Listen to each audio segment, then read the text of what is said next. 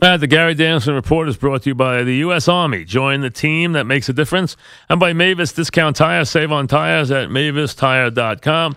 Gary Danielson joins us as he does each fall uh, for some college football. Gary, welcome. How are you? Hey, Mike, I'm ready to go. We had a great kickoff for college football a week ago. Sure did. Week, week two is probably better in the, in the lineup of games. Yeah, and I'll tell you, I was impressed by a couple of teams, even though things didn't bounce right. I was impressed by Georgia Tech. I thought they have a good team. I thought they had one of the better. I thought he had a better group on offense than he's had in a long time. I, I thought that. I thought that uh, he looked pretty good.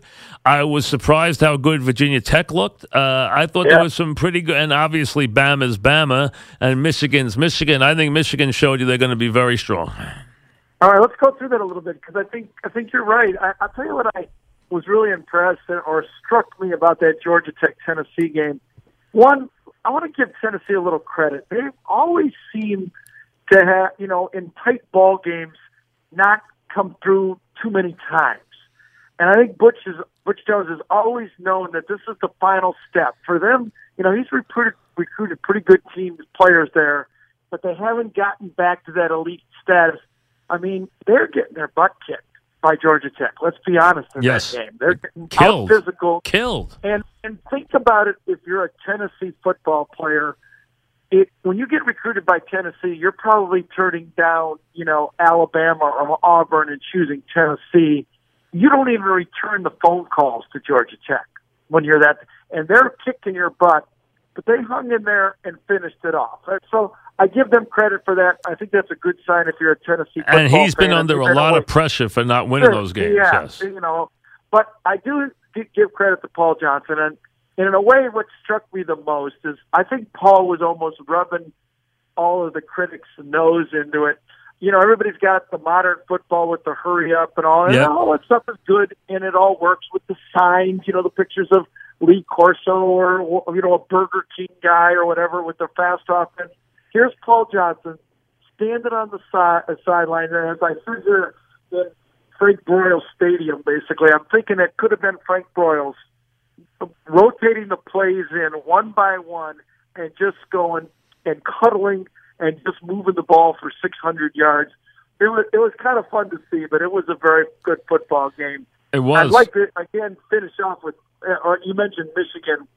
You know they they played a challenged uh, offensive team in Florida. Uh, They you know Florida fans will tell you they've been seeing that since 2009. For whatever reason, whoever coaches there, um, they cannot find an offense that moves the ball with any threat consistently or even inconsistently to be a little bit more accurate.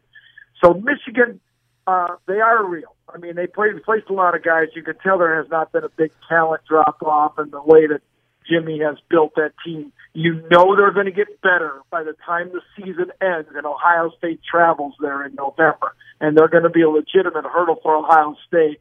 But I, I thought we need to slow down just a bit for Michigan because Florida has had trouble moving the ball against anybody, and Florida played without their two best offensive No question players. they so I'm did. going to give them. A, I'm going to give them another week as well. All right, a couple of things here, uh, and it's going to be very interesting. And that is, are these SEC teams, which we know are good, are the other teams good or not? You know, people I think are overrating Clemson right now, and I've loved Clemson the last two years. Right, right. And I want to see how they deal with Auburn. That'll be interesting to see. That'll be a very interesting game, and I wouldn't be surprised if Auburn beat them. Well, I would be only because of the talent that Dabo Swinney has brought back, especially on his offensive line and defensive line. Uh, I still think they've got uh, strong with Deon Cain and Hunter Renfrow, two really good receivers. Uh, listen, uh, we will see because I do agree with you in one part of it. It might be the most balanced Auburn football team, maybe all the way back to 2004. Yeah, I know think it is. people- I think it is. got- I know they won the championship in 10, and I know they got there in 13, but that was an offensive heavy football team. This is a little more balanced team. So you you could be right, but I still would be a little. bit and I and listen, I've been that. I've been on Clemson. I picked him to win the national title two years in I a know, row. So I uh, now I mean, this Dabo- one, Uh, how about this one? He does. He's done a brilliant job. Number two, this one, Notre Dame does not have as good of players as Georgia. Now, Notre Dame's favored in this game. Well- Georgia's always a hard team to figure, though, because they'll they can play down to any opponent. We know they Right. have players. Has Notre Dame restocked the cupboard? Are they ready to play with a Georgia, or are they not going to be able to play with Georgia both ways? Mike, I think the picture when you think about uh, Georgia, uh, you may be thinking back a, a couple of years in that you know you're thinking Gurley and AJ Green and you know Alex Ogletree and you know all the guys they produced. I thought last year's team, uh, everybody focused in on the freshman quarterback Jacob Eason, but I thought Jacob had a tough chore. He was a true freshman quarterback with a brand new coaching staff with a receiving corps that had no go-to player. Nick Chubb was coming off a horrific injury, and their offensive line was one of the weaker ones they had. It's easy to circle the freshman quarterback and notice all his mistakes, but I thought it was a kind of a team effort. I, I didn't see the supremely talented Georgia team last year that I was used to seeing. I would agree with you. Like So you Georgia think Georgia talent is not? Do you think he's not recruiting typical Georgia players? Well, I, I think it they, for whatever reason they must have made a, a, a few bad choices. Yet I don't think last year team was a talent. I do think this year's better. I would agree with that.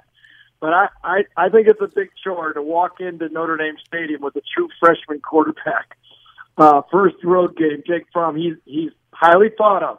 You know, he's the kid that played in the Little League World Series. Yep. He's been on big stage. Everybody uh, has been raving about him. Uh, he's a gamer, but it's still Notre Dame. And uh, you know, Notre Dame's unique. I, I, I, I made a joke to somebody. Notre Dame's the only school that can go four and eight. You know, I played quarterback for four and eight teams. You're risking your job as a quarterback when you go four and eight. Well, Notre Dame last year went four and eight, and all three of their quarterbacks on their team are starting this year. Wimbush is back, the third string quarterback starting at Notre Dame. Yep. Uh, DeShone Kizer starting for the Browns, Yep. and Malik Zaire may be starting for Florida. How does that ever happen? So I, I suspect that Notre Dame, even though I think their schedule's brutal, and, it, and, I picked them to only win six games, uh, I know this is a tough matchup, but boy, walking in there with a true freshman quarterback, I think is going to be a huge challenge. Fascinating. Ohio State, Oklahoma. As Oklahoma now, some people think their quarterback, you know, is taking a back seat to the guys in California, but that he might be I as good as anybody in the country. How about that matchup? Is Oklahoma ready to play with uh, mighty Ohio State? Well, I know they're I know they're ready. I mean, there, there's like six or seven teams that are talented enough to all beat each other, and they are one of them. You know, USC, Oklahoma. You know, you know, Michigan, Ohio State. Looks like Penn State has got that talent level back. LSU, Alabama, Florida State. You, we all know that those teams. So yes, I think it's a pretty even matchup. But I, I thought the best thing that could ever happen to Urban Meyer's team was when they struggled in the first half against Indiana. That had a very similar offense. Remember, Kevin Wilson started that Yep. Indiana thing rolling out of there, and he Yep. now handed it off. So they and he was the offensive coordinator under Stoops at Oklahoma. So they got almost a practice game ready, and they did not succeed. I remember back in 2014, uh, Vern and I and CBS opened the season with Navy playing Ohio State, and Navy almost knocked off Ohio State in that football game. Ohio State retooled, and Urban took them to the national championship. So I, I, I think Ohio State is the most talented team in the country. I agree. Uh, I, I don't. I, I think Ohio State be, wins this game, couple touchdowns. I, I, I like Ohio State. I think they'll be ready. But you're right. I mean, in college football, the domination of the quarterback because in the in the NFL, a quarterback can dominate it, but they're too nervous about running their quarterbacks uh, because they just can't afford to. You're paying them twenty million, and you you can't run them in that offense. But in college, you can make him your leading rusher attack, maybe not in total carries, but in, in important rushes and passing. So it'll be a great game to watch. I will tell you that. But I'm going to take Ohio State. All right, USC, Stanford. Is Stanford Yeah. ready? And now Stanford, when they're good, they're every bit as good as USC. Oh, no, and Sta- absolutely. and and you know how we know how well they're coached, and we know how physical they play. I love. I don't like. I love the USC quarterback. To me, he's Ben Roethlisberger. I think he's going to be a tremendous pro. Uh, I think he's I think he's the dynamic player right now in college. How do you think? But is Stanford ready for this? I think I think they are. I mean, Bryce Love will, will replace McCaffrey. We had him in the Sun Bowl. They're loaded. They're tough, and they're recruiting those offensive and defensive linemen to be as physical a team as anybody in the country. Yep. Uh, Keller Chryst, their quarterback, he hurt his knee in that game. He's coming back. If he has a good game, they can beat anyone. However, I, I agree with you on USC. I picked them to make the playoffs, and, and here's why: they do have a brutal schedule, and there's no way any coach in the country could have got Notre Dame ready. Excuse me, um, USC ready to play that first game against Western Michigan. I mean, if you're at USC and a Michigan team is coming in to play you, they better not have a direction in front of their name to get up because because after they play Western Michigan, here's their schedule: Stanford's coming in, then Texas is coming in, then they're at Cal, who's improved, and then they're at Washington State, which is going to be a test with Leach, and then they round out their schedule the second half playing a very physical Utah at Notre Dame and then they wrap it up playing Josh Rosen against UCLA. They literally have seven brutal games before they play the big the Pac-12 championship. I still think they're going to get to the playoffs. All right, and how about TCU Arkansas? Well, it's very the the style is so different between these two teams. Um, you know, it's it's impossible. You know, I covered Gary Patterson so long. The job he's done at TCU, uh, Mike when I first started doing this back in '90 and '91 and '92, when uh, Brad and I went to do a game at TCU, I looked around TCU and thought, how does this team even continue to play football in three or four years? The facilities were so bad, and Gary has built that program into an unbelievable program, originally based on defense. But now he's gone to the wide open offense as well because he had Trevor Boykin at quarterback, and they've stayed with it. They're extremely fast extremely talented, and they get a lot of guys back on defense. They've got great experience with 17 seniors. Um, I think they may have one of the real dark horses for being a good team. Bret here, and, and I asked him, just got done interviewing Bret in Arkansas. I said, Bret, what is missing? And he just said, we still finally, it took me three or four years to build the team from top to bottom the way I envisioned it, the way I, I had it at Wisconsin. I think we're ready, and we have a veteran team, and we're very physical. I think it's a great matchup. It ended up in double overtime last year, and the last time Bielema and Gary Patterson have faced each other, both games has ended on a two-point play. One time TCU in the Rose Bowl knocked down the pass, and then last year Arkansas scored with a two-point play. It's a really going to be a matchup game, and both teams, because of their schedules in front of them, need this game badly. I tell you what, I was saying this coming in this week. What a renaissance for college football! I mean, college it football really is. is. really having a great time. And if you watch, if you watched last night, Andy Reid incorporated more of the college football offensive principles. So, you know, since anything that Chip he did it differently than Chip Kelly. He still huddled.